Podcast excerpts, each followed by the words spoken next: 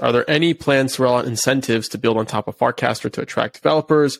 What sort of new apps with social primitives slash use cases do you think builders can build? Well, to the second part of that question is the you know world's your oyster. If I, if I right. every new social app, I pick the new primitive to go after because it's a lot easier to grow if you have a, a viral new primitive.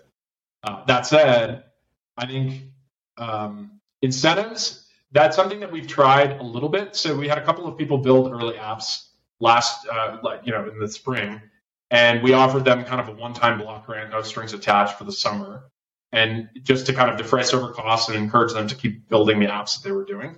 That worked pretty well. So I think that we probably will do something along those lines. I think what's important though is people show organic interest, and there's no promises like, oh, if I build something, you're going to give me a grant.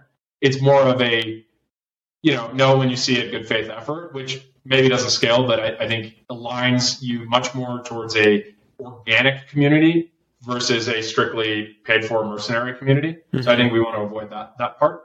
But there's probably a pretty optimal trade. Okay. And I think going back to the the ideas, the one thing I think that I'm excited about is one primitive that every user on Farcaster has is a private key.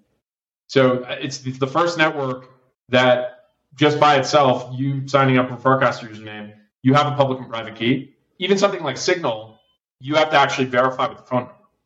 And so you can imagine the amount of encrypted or zero knowledge, if you want to get more technical on the crypto side, types of experiences that you can permissionlessly build as a developer, knowing that every single user on Farcaster, in order for them to even be on Farcaster, have to have a private key that's that's hot, right, live.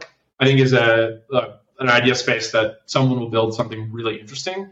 And to use a framework that I think a lot of people talk about, generally social networks that succeed offer some new type of speech or new primitive that enables people to communicate in a new way. And I think that entire space of, of new encrypted experiences and new zero knowledge experiences is completely undertapped, partially because the, the it's, it's, cutting edge technology, right? Like you have to really understand it. It has not been, there's no Ruby on Rails equivalent for ZK yet. And, and so I think it'll take some time for that to